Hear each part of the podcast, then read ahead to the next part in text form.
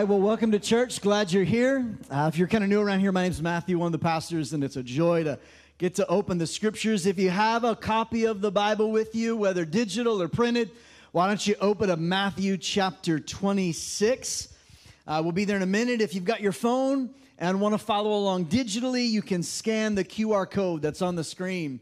Uh, pull out your camera on your phone, and it'll take you to a little link where it'll take you to a spot on our website where you can follow along today.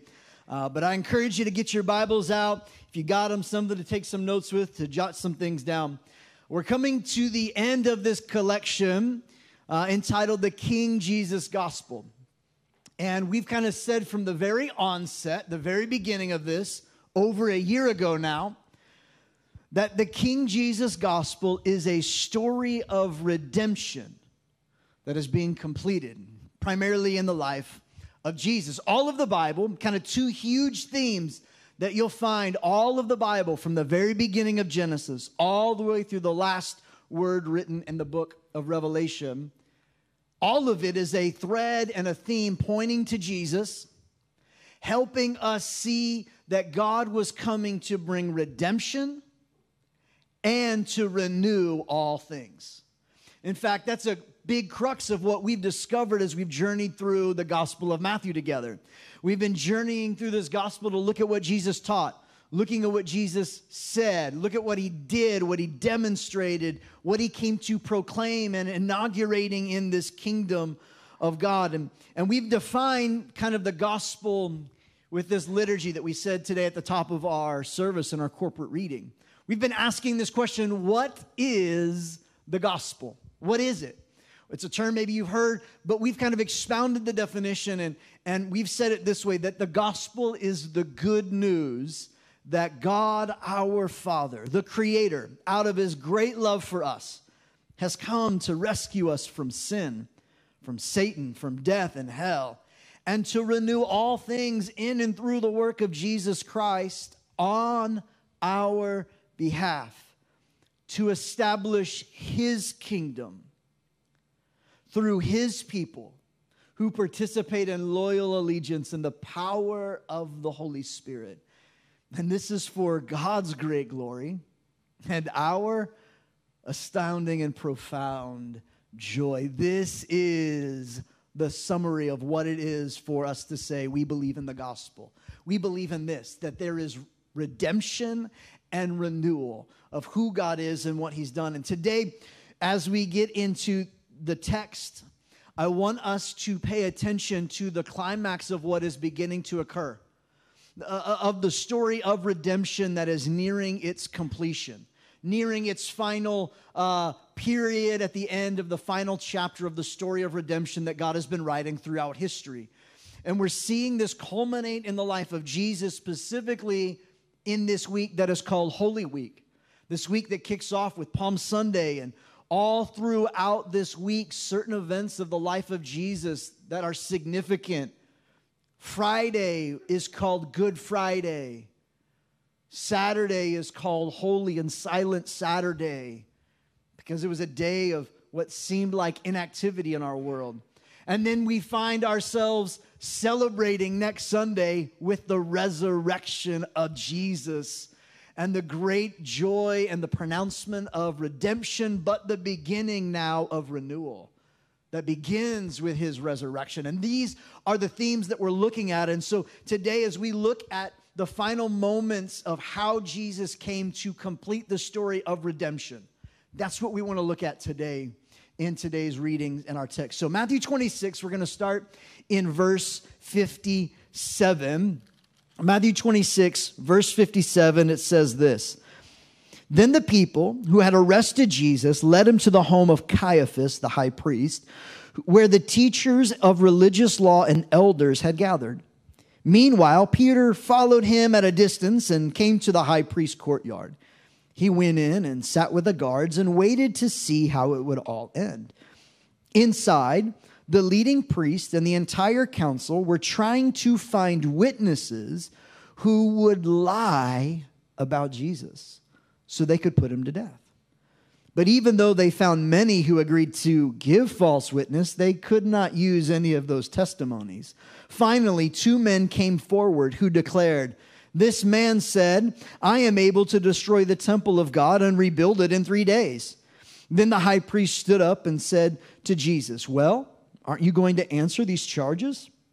What do you have to say for yourself? But Jesus remained silent. Then the high priest said to him, I demand in the name of the living God, tell us if you are the Messiah, the Son of God. Jesus replied, You have said it. And in the future, you will see the Son of Man seated in the place of honor, of, of the place of power at God's right hand and coming in the clouds of heaven. Then the uh, high priest tore his clothing to show his horror and said, Blasphemy! Why do we need other witnesses? You've all heard this blasphemy. What's your verdict? Guilty! They all shouted. He deserves to die. Then they began to spit in Jesus' face and beat him with their fists. Some slapped him, jeering, Prophesy to us, you Messiah. Who hit you that time? Jesus was now beginning to experience some cross examination of his life and his teachings. On trial before the religious leaders, putting up, asking, and scrutinizing everything that he's ever said, everything that he's ever done, in an attempt to ex, um, expedite some cancel culture. In an attempt to find reasons to dismiss this man, and more than just dismiss him, kill him off and everything that he stood for. Jesus was beginning to experience some cross examination here. Ultimately, it would lead to uh, another trial in front of Pilate and some more beatings and some other things. But for now, it was the religious people. It was the people who were within the community of God that were cross examining Jesus. You know, I think it's worth pointing and noting that many people, not only in church, but in the culture in which we live, are still putting Jesus on trial. They are cross examining some things. Maybe you find yourself in that, that place where people have told you about church, they've told you about God, they've told you about some things, but you need to see for yourself. You're doing your own study. You're doing your own examination. You're, you're expanding and exploring what he said, what he taught. You're using logic and you're using reason and you're trying to find data and science. And, and then, of course, you're looking and examining the people who claim to follow him. And you're yourself wondering, can I trust not only these people, but this man they say they worship? You are cross examining the truths that have been presented in Scripture. I think that's a good process. I think that's healthy. I applaud those of you who are exploring, but I hope that you are being honest enough in your exploration to really look in. I, I think there are people throughout the years. There's a man by the name of Lee Strobel. In, in uh, he eventually wrote a book called The Case for Christ, and they turned it into a movie in recent years, and really, really compelling. And I encourage you to to go uh, watch it on Netflix if you have the opportunity. But Lee Strobel was an atheist whose wife began to follow Jesus, and he was like, "Nah, not as long as I'm living. We're not going to waste our time on the claims of Christ." And he set out to prove that the resurrection of Jesus never even happened. And what he found as he went along, his cross examination led him to bow his knee at the cross of Christ, too. Think about a man by the name of Mark Clark, who's pastored and pioneered a great church in Canada, is now in uh, California written several books. One is called The Problem of God, the other, The Problem of Jesus. Fantastic reads from the skeptic's perspective.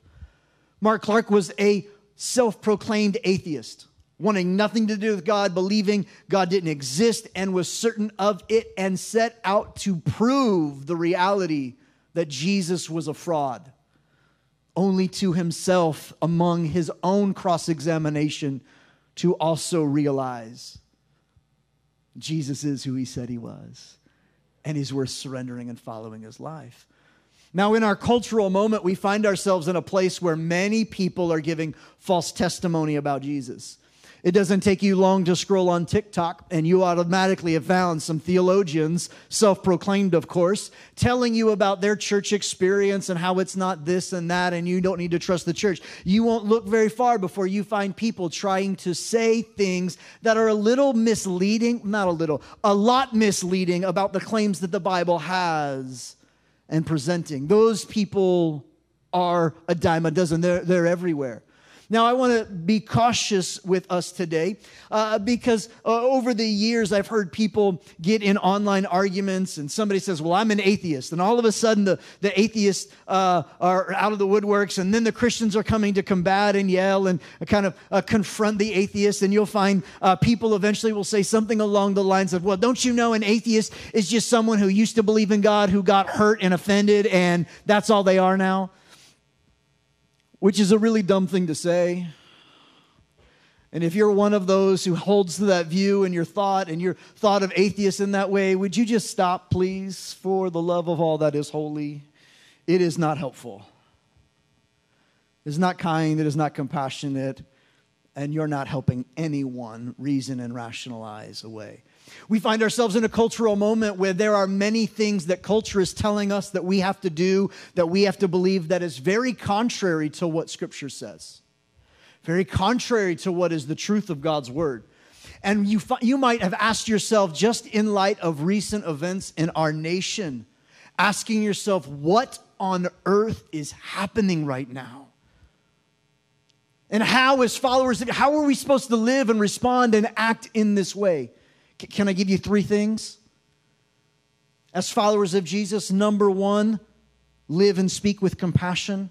Number two, actually live a flourishing, mature Christianity. And number three, become intelligent about what you actually believe. Don't settle for memes and trite comments. Live with some compassion and kindness in the way that you speak. Oh, but by all means, I hope you're developing a flourishing, mature faith.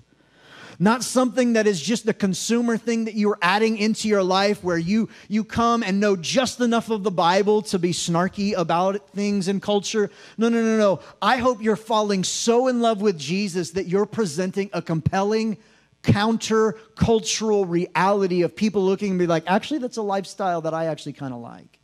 I hope you're becoming the kind of person that is maturing and growing in your faith to where people look at your life and they'll be like, you know what? I might not know all that they believe nor agree with all that they believe, but those people love and are passionate and are committed and are kind, and they've got some things happening in their midst that feels like family, and I deeply long for that kind of a thing. I don't believe everything that this guy believes, but man, he sure seems to have a lot of joy, and I don't have any right now. Would you just mature and grow yourself up in the faith a little bit? That's part of how we create a counter cultural movement? What if the people of God became an oasis of love, an oasis of generosity, an oasis of truth, an oasis of joy, an oasis of peace that every time people interact with you, even though they are cross examining everything they believe uh, or that you believe, they can't deny the fact that there is something refreshing about being in your midst that is different than being in the midst of anyone else that they've had to deal with. What if you actually just became a mature follower of Jesus and lived the ways of Jesus instead of using the ways of Jesus as a sword to try to cut people down because they've chosen a life and a lifestyle and a thought process that you don't agree with? Oh, and then finally, please, by all means, before you use a scripture, you better know the context of the scripture, why it's been said, and you better start learning what you believe and why. Become intelligent and have real conversation with people. Well, I don't know. I, you should just go talk to my pastor. No, they're wanting to talk to you. You have the relate. Well, I don't really know why or how or where it's said in the Bible and why. Be- then start learning. That's the point. There are people who are cross examining their faith, and you probably have cross examined faith. What are the rational, real, and true things that you found yourself believing? In this moment, Jesus was facing cross examination of the religious leaders. That eventually led him to a moment where the crowd that was once cheering Hosanna was now shouting, Crucify him. Oh, because the crowd and popular opinion is very, very fickle. All it takes is some well planned propaganda whispered in the masses to create a different narrative. They went from shouting Hosanna on Palm Sunday to on the morning of Good Friday yelling, Crucify that man. Oh, how quickly culture and popular opinion can change. And that crowd turned against him ultimately led to Jesus carrying a cross and being nailed to it. This is the story of redemption finding its culmination. Let's read about this crucifixion. Matthew 27, starting in verse 32, let's pick up the account. It says this along the way, they had come across a man named Simon who was from, from Cyrene, and the soldiers forced him to carry Jesus' cross. Pause. Why are they having to? Because Jesus cannot hardly stand up. They have beaten him with whips they have placed a crown of thorns on his head. They have mocked and jeered and spit, and he is feeling physically at the edge of death. And they've been asking him to carry a huge beam now. So they find this man from Cyrene to carry the cross for him. And they went out to the place called Golgotha, which means the place of the skull. Soldiers gave Jesus a wine mixed with bitter gall, but when he tasted it, he, he refused to drink it. After they had nailed him to the cross, the soldiers gambled for his clothes by throwing dice. Notice these details. Then they sat around and kept guard as he hung there. A sign was fastened above Jesus' head announcing the charge against him. It read, This is Jesus, the King of the Jews. Two revolutionaries were crucified with him, one on his right and one on his left. And the pe- people passing by shouted abuse, shaking their heads in mockery. Look at you now, they yelled. You said you were going to destroy the temple and rebuild it in three days. Well, then, if you are the Son of God, why don't you save yourself and come down from the cross? Pause I don't know if that's really how they said it. But I think it's helpful for us to see the mockery, the sneering, nay, I say the sarcasm. Have you ever prayed a prayer? Well, God, if you're real, why don't you do this for me? Oh, if your power is so powerful, why don't you do this? That's the same heart and tone that many of these people are mocking Jesus with. Verse 39 the people passing, shouting these abuse, shaking their heads. Look at you now, they yelled. You were going to destroy the temple, rebuild it in three days. Well, then, if you are the Son of God, save yourself and come down from the cross. The leading priests, the teachers of religious law, and the elders also mocked Jesus. He saved others, they scoffed, but he can't even save themselves. So he is the king of Israel, is he? Let him come down from the cross right now, and then, of course, we'll believe him. He trusted God, so let God rescue him now if he wants him. For he said, I am the Son of God. Even the revolutionaries who were crucified with him ridiculed him in the same way. Now at noon, darkness fell across the whole land until three o'clock. At about three o'clock, Jesus cried out with a loud voice, Eli, Eli, lema sabachthani, which means, My God, my God, why have you abandoned me? Some of the bystanders misunderstood and they thought he was calling for the prophet Elijah. One of them ran and filled a sponge with sour wine, holding it up to him on a reed so he could drink. But the rest said, Wait, let's see if whether or not Elijah comes to save him. Then Jesus shouted out again, and he released his spirit. And at that moment, the curtain in the sanctuary of the temple was torn in two from top to bottom. The earth shook, rocks split apart, tombs opened. The bodies of godly men and women who had died were raised from the dead. They, they left the cemetery after the resurrection. Uh, Jesus' resurrection went into the holy city of Jerusalem, appeared to many. And the Roman officer and the other soldiers at the crucifixion were terrified by the earthquake and all that had happened and they said, This man truly was the Son of God. Now, there are some amazing details in this section of scripture that we just read. I want to speak for just a second on the validity of the crucifixion itself, why we can trust this account as true, historical, real reality. In fact, there are an overwhelming majority of historians who have any level of intellectual integrity can agree that this account and these events indeed happened. One of the things that the Bible writers do is in their telling of the story of the life of Jesus, they use real historical figures. I mean, Caiaphas was a verified Pharisee, the high priest at the time. That was it's known throughout Jewish history and other non religious historical writings. Pontius Pilate was indeed a Roman governor. The situation and the story and the reality of the events that occurred are indeed rooted in real historical events, not to mention the details that we know of how Romans would torture and crucify those they found guilty. Much has been written throughout history on these details, and those details align appropriately and correctly with the details we see in the scriptures. The Gospels spell out in detail these events on the crucifixion, not some vague mythological symbolism. No, these were real events that occurred. And, and I know some of you might be sitting there, and, and the big pushback that you would find on TikTok or in your uh, philosophy class or in some other college uh, setting or those that you have heard is that, well, that might be true and the Bible might say it that way, but you can't trust the Bible. It's an ancient document that you can't trust.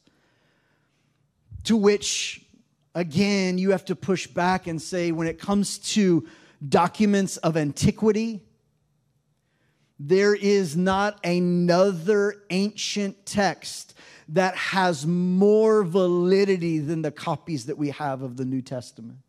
In fact, when it comes to documents of antiquity, trusting and representing them as reliable and trustworthy documents and its content being as such, there are several uh, measuring points to measure whether or not a document is valid or not. Two of the most important parts of that are number one, the number of copies of the original that you have, and the time between the events that are being written about and when the writing was done, that time span between the events and the writing of them, how much time had passed in that time. Those are two of the most important things as to whether or not you can trust the reliability of a text. Uh, now, let's take something. I've talked about this before, so I'm just going to use kind of one uh, example Aristotle's Poetics, which philosophers and, and poetry people and those of Greek studies will tell you is reliable and true. And we know Aristotle wrote them and we trust what he said. We have five copies of Aristotle's writings in that way. And those five copies, the earliest copy was 1,400 years when it was penned from when the original was written and the copy was made. 1,400 years. Now, in contrast, we have over 25,000 copies of the New Testament documents that we hold. 25,000. With the Gospel of Mark being the most recent or the, the shortest span of time. In other words, the Gospel of Mark was written in 70 AD. Well, Jesus died in 30 AD because he only lived to be, right, like in his like young 30s, right? So it's not very. So 40 years after the death of Jesus, the Gospel of Mark was penned. 40 years. Not 1400, 40. The Gospels themselves have the shortest span in between of these documents. So when it comes to the documents as to whether or not they're reliable in the sense of antiquity, they surpassingly pass that as, yeah, you can trust what's written here. But even then, you go look at other historical documents that were written that are trusted as part of our intellectual understanding of history, and you find that they confer the details of the crucifixion that we have just read. I, I found interesting in the book, The Problem of Jesus, Mark Clark quotes um, and talks about an astrological anomaly that occurred at the time of Jesus' death. Uh, the, the sky that went dark for three hours was a, an astro, astrological anomaly. It was unheard of. It, it, boggled the mind. In fact, it boggled the mind so much that Thales, an early historian who wrote a three volume history of the Mediterranean world from before the Trojan War all the way to the 167th Olympiad, noted this an eclipse of the sun was unreasonably present. Because a solar eclipse could not take place at the time of a full moon. And it was at the season of the paschal full moon that Christ died. In other words, the sky that went dark for three hours was an eclipse that should not, by all reasons, occur. But it was such an anomaly that historians and those who were witnessing were like, oh my gosh, this happened. We've got to write down and talk about this eclipse. And so they wrote about it. Now, for some of you who are like Paschal full moon, I don't even understand what that is. I didn't either, actually, until this week. And so I went to All Things Reliable. I went to the Farmer's Almanac. Dot com. Not to be confused with farmersonly.com, the dating service. I got me a farmer's daughter. I'm happy and we good. But according to farmersalmanac.com, the Paschal full moon is the first full moon after the spring equinox. The Paschal full moon is significant because it determines which date Easter falls on each year, which is why Easter is a movable holiday occurring from late March to late April. It's all depending on this Paschal full moon. And why do we do it that way? Because it was during that season that the anomaly occurred, there was an eclipse that seemed unreasonable but noticed by all and well written about in outside of biblical writings, verifying that detail alone. The crucifixion is trustworthy in terms of the account in which we've read. C.S. Lewis points out that death on the cross was so horrific that the cross did not become common in art until the fourth century, when all who had seen one used had died off. See, victims would die a slow and painful death, passing in and out of consciousness. Most de- died of asphyxiation, suffocating the death, uh, suffocating to death because they lacked the strength to lift their head and give their lungs space to expand. The gospel tells us Jesus was on the cross for about six hours, agonizing. And it was with some of those struggling breaths, Jesus would muster just enough. My God, my God, why have you abandoned me?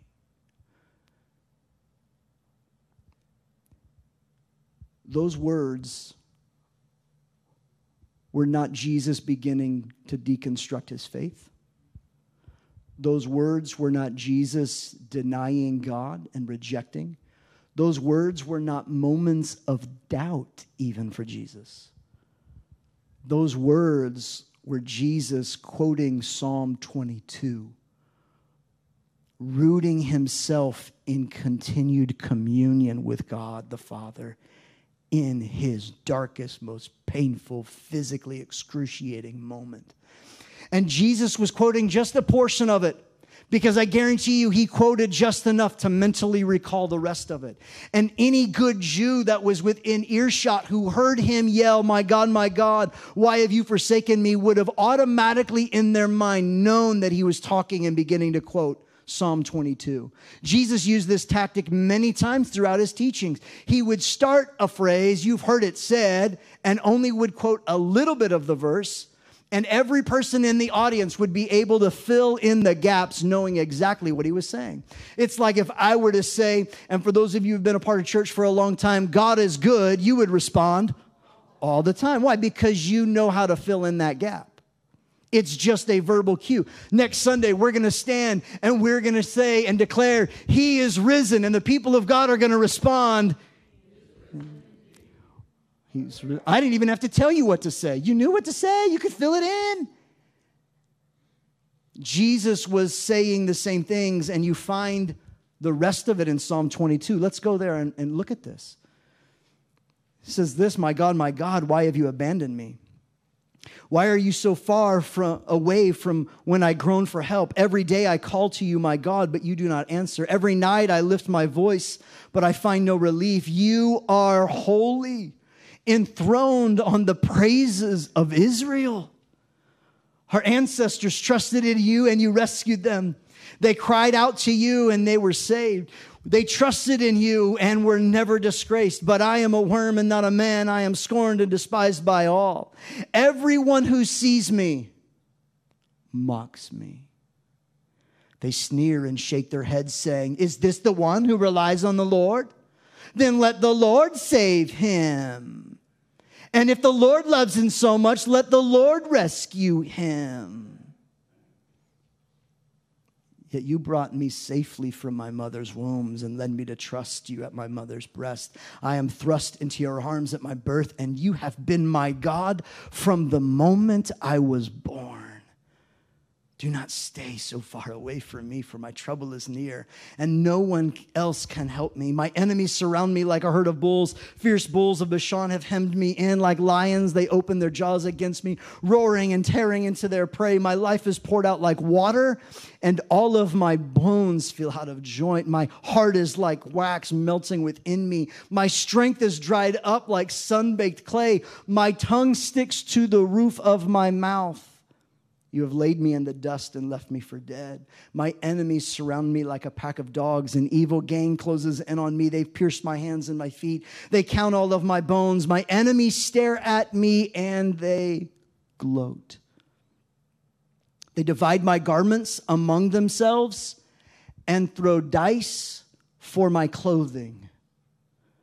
O Lord, do not stay far away from me. You are my strength. Come quickly to my aid. Save me from the sword. Spare my precious life from these dogs. Snatch me from the lion's jaw and from the horns of the wild oxen. I will proclaim your name to my brothers and sisters. I will praise you among your assembled people. Praise the Lord, all you who fear him. Honor him, all you descendants of Jacob. Show him reverence, all you descendants of Israel. For he has not ignored or belittled the suffering of the needy. He has not turned his back on them, but has listened to their cries for help. I will praise praise you in the great assembly. I will fulfill my vow in the presence of those who worship you. The poor will eat and be satisfied. All who seek the Lord will praise him. Their hearts will rejoice with everlasting joy. The whole earth will acknowledge the Lord and return to him. All the families of the nations will bow down before him, for royal power belongs to the Lord. He rules all the nations. Let the rich of the earth feast and worship, bow before him. All who are mortal, all whose lives will end as dust. Our children will also serve him. Future generations, that's us, will will hear about the wonders of the Lord. His righteous acts will be told to those not yet born.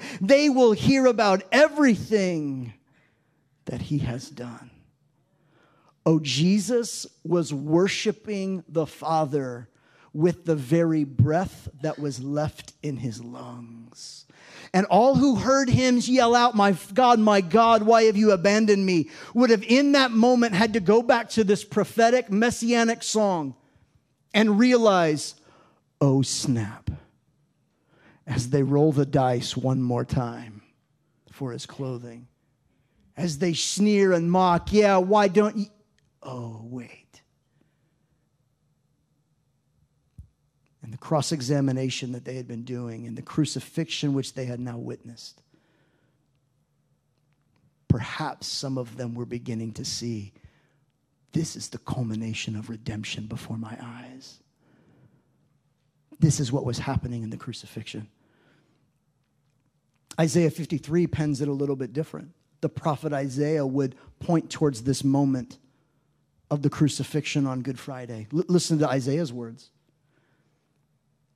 Who has believed our message? To whom has the Lord revealed his powerful arm? My servant grew up in the Lord's presence like a tender green shoot, like a root in dry ground. There was nothing beautiful or majestic about his appearance, nothing to attract us to him. He was despised and rejected, a man of sorrows, acquainted with deepest grief. We turned our backs on him and looked the other way. He was despised and he did not care, yet it was our weaknesses he carried. It was our sorrows that weighed him down. And we thought his troubles were a punishment for God, a punishment for our own, for his own sins. Oh, but he was pierced for our rebellion, crushed for our sins. He was beaten so we could be made whole. He was whipped so we could be healed. All of us, like sheep, have strayed away. We have left God's path to follow our own. Yet the Lord laid on him the sins of us all. He was oppressed and treated harshly, yet he never said a word.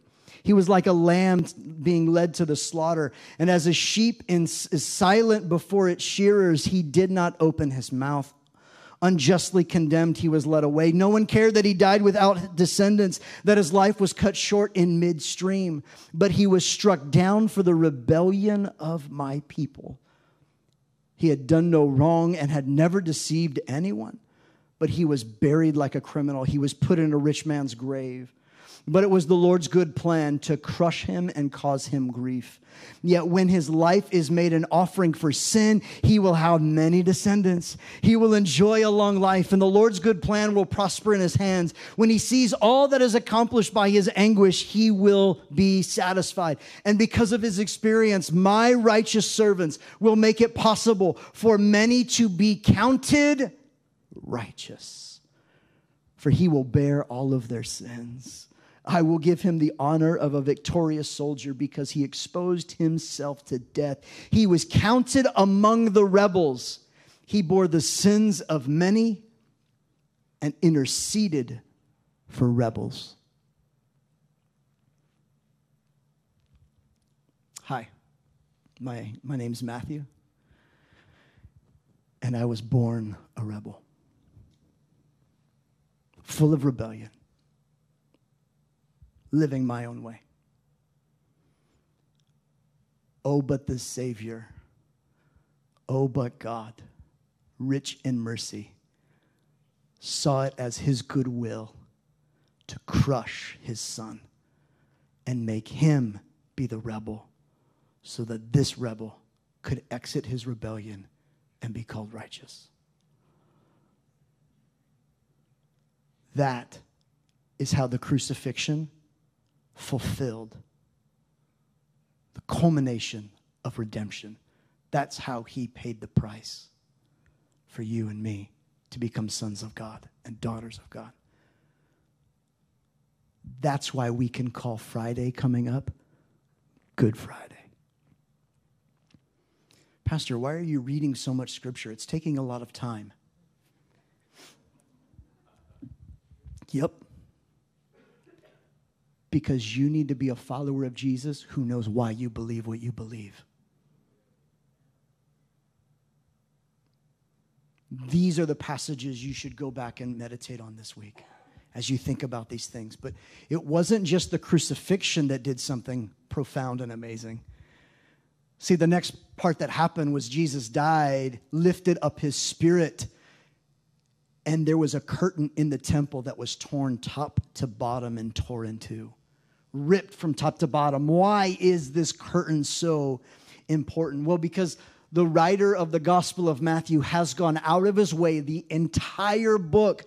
Over the last year, I have pointed this out as we have guided our way through it. But he has gone out of his way to articulate and to emphasize that Jesus is the completion of the redemption story that he began from the very beginning for all of God's people.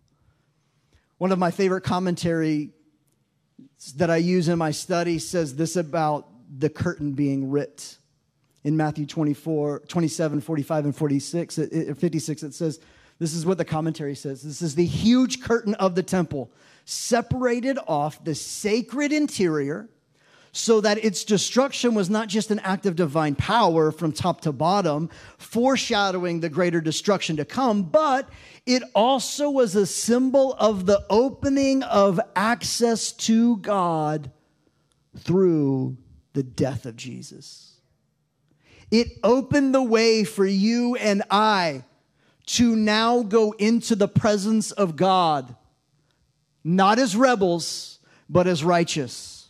Not without a high priest, but with a high priest who is now seated, interceding for you and me at the right hand of God. There was something significant. In fact, you can read all through Hebrews chapter 8 chapter 9 and chapter 10 as it expounds on Jesus being the lamb that was slain, Jesus continuing to be our high priest forever and ever, and that he is the king of all who's worthy of our worship. This week, I encourage you, read Hebrews chapter 8, chapter 9, chapter 10 and begin to see how Jesus was writing and doing these things. Let me read you just one one verse though.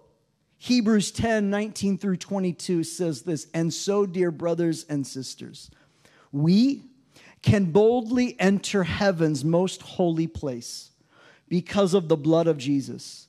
By his death, Jesus opened a new and life giving way through the curtain into the most holy place and since we have a great high priest who rules over God's house, let us go right into the presence of God with sincere hearts, fully trusting in Him. For our guilty consciences have been sprinkled with Christ's blood to make us clean, and our bodies have been washed pure with water.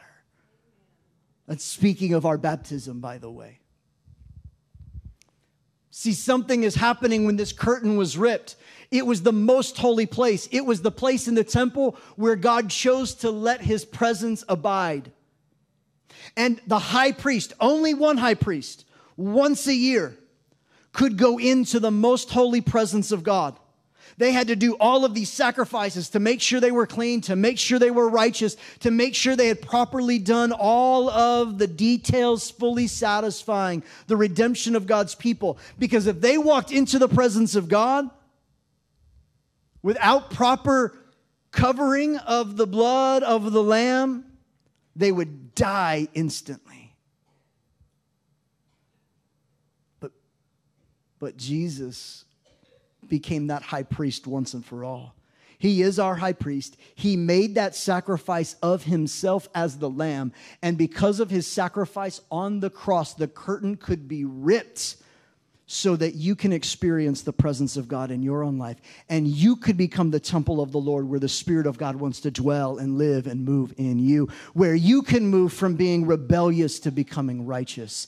And you can be a high priest in a priest in, in the nation of God, where you have a high priest who is Jesus, but you and I are priests in the family of God, where we can come and minister to the Lord before Him in His presence anytime we need and want which is why we can stand before God on a Sunday gathered together and we can lift up hands that are holy because Jesus has made us his righteousness.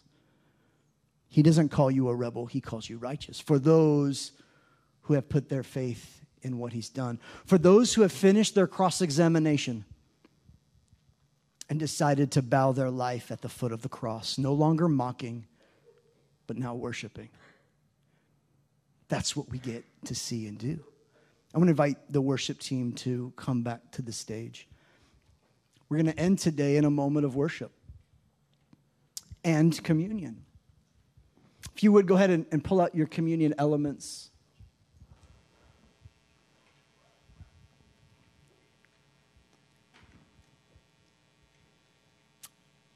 And if you would go ahead and stand. See, it was a cross examination that led to his crucifixion, that eventually led to the curtain being torn and ripped in two. which led to something amazing happening. At the end of Matthew 20, 27, in verse 54, it says that they're Roman officers and the other soldiers at the crucifixion, the ones who nailed the nails, whipped the whip, rolled the dice, gambling for his clothing. At the crucifixion, were terrified by the earthquake and all that had happened before their eyes that they participated in. And the centurion then said, This man truly is the Son See, when you've done your own cross examination and you ex- understand what the crucifixion was all about, and you hear how the curtain was torn in two, you are left with the decision to make, friends. You're left with the decision. Either, either you can ignore the claims that Jesus made and go on living your life as your own God in your own way. It's a choice you can make. You can not just ignore it now, but maybe you could join with all of the cultural pundits and their sarcasm and mockery, and in your own conceit, continue to mock that people go to church, continue to mock that people would even do something as foolish as worshiping God, that you can continue to mock God by how you live in your own selfishness, defining right and wrong on your own terms. You can continue to do that. That is a choice you can make. So you can ignore him, you can mock him, or like the centurion and one of the thieves on the cross, you can concede in repentance to him. And you can say, Surely this man is the Son of God. This man is different. This man isn't here because he sinned. This man is on a cross because I'm the rebel, because I sinned.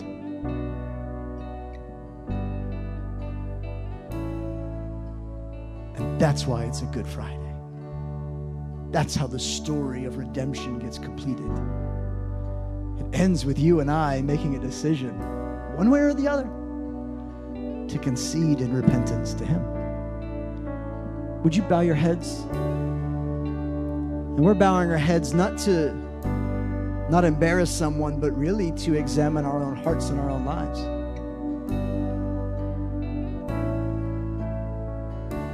What have you been cross examining lately? Is it trying to figure out, do I want to trust this man or not? Maybe there's some things in your life you know have distanced you from your own relationship with God, and there's repentance you need to make for other acts of rebellion recently. Lord, as we stand here in this moment, would you allow our hearts to understand what you did at the cross for us? Lord, we don't want to stay in our conceit and our arrogance, but God, I, I want to be one who can repent and be humble. God, I want to be one who lives fully acknowledging that you are surely the Son of God who takes away the sins of our world.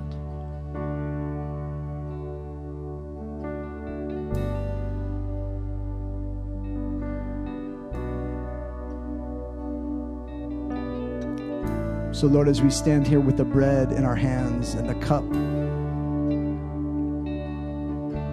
Lord, we thank you that the bread represents your body broken for us. Your body broken so that we could be made whole in relationship and communion and re- fellowship with you, God. So that we could embody your presence everywhere we go.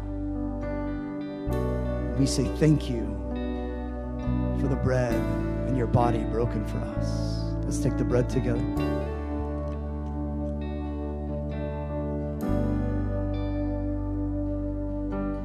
And Lord, we stand here with the cup, which represents your blood poured out for us, which brings forgiveness for our rebellious sins.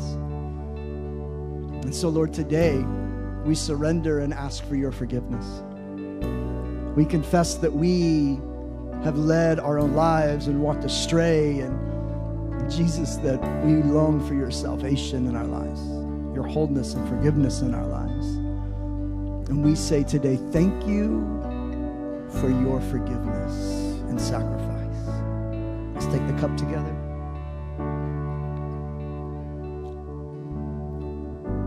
Thank you, Lord. Let's respond today in worship to the Lord. Can we do that? Come on, team, will you lead us?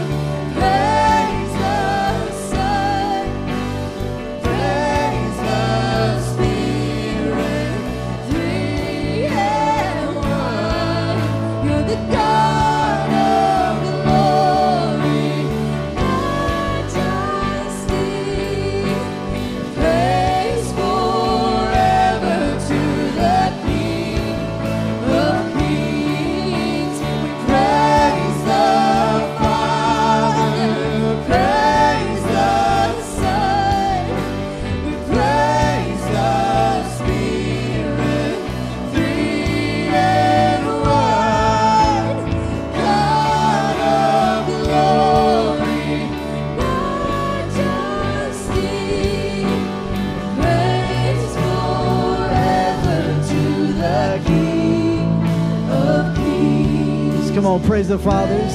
Forever to the King of Kings. Lord, we thank you today that you are the King, you are the Savior, you are the Lamb, you are our High Priest.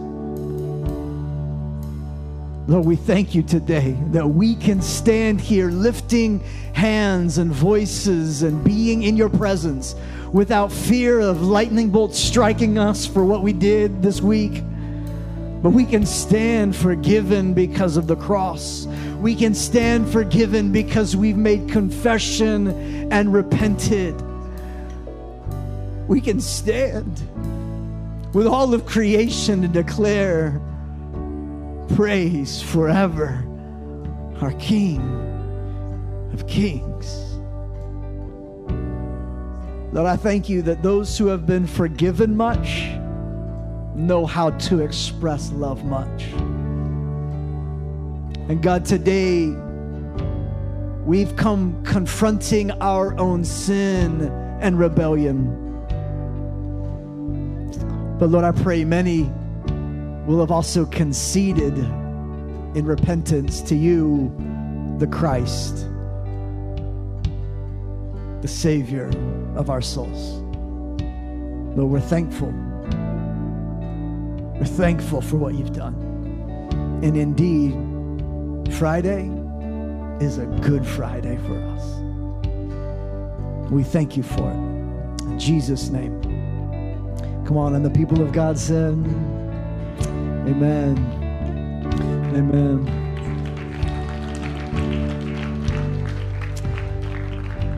Hey, God's working on your heart, and maybe there's something that's wrestling and rolling, and you're like, I need to talk with someone, I need to pray this out. We've got a team, they're available.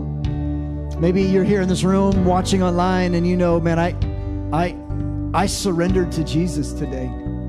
I really came to an acknowledgement that I'm a rebel and I need a Savior to make me righteous. You're putting your faith there. Man, awesome. So glad. We have water baptism coming up in two weeks, not next Sunday, but the Sunday after.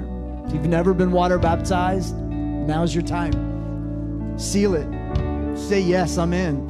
You can talk to our team out at the next step table. They'll help you take those steps and move forward. But let's pack this place out next week and let's celebrate, party, and have a great time worshiping our risen Savior who is among us. Amen. I really hope today's message was life giving. As a church, we want to help you encounter God and take another next step in your allegiance to Jesus. I want to ask you to take a step right now, in fact. Would you just share this message with a friend? Maybe post it on your social, text a coworker the link. Just be sure to include something that you learned or how it impacted you personally. When you do that, you get to be a part of seeing faith come to life in someone else. And don't forget to visit our central hub, faithchurchks.org. You'll find other next steps that you can take in your faith, including giving and partnership with us as we help others encounter Jesus like you've encountered him. Hey, we love you. And until we get to hang out again, remember, don't shrink back from your faithful allegiance to King Jesus.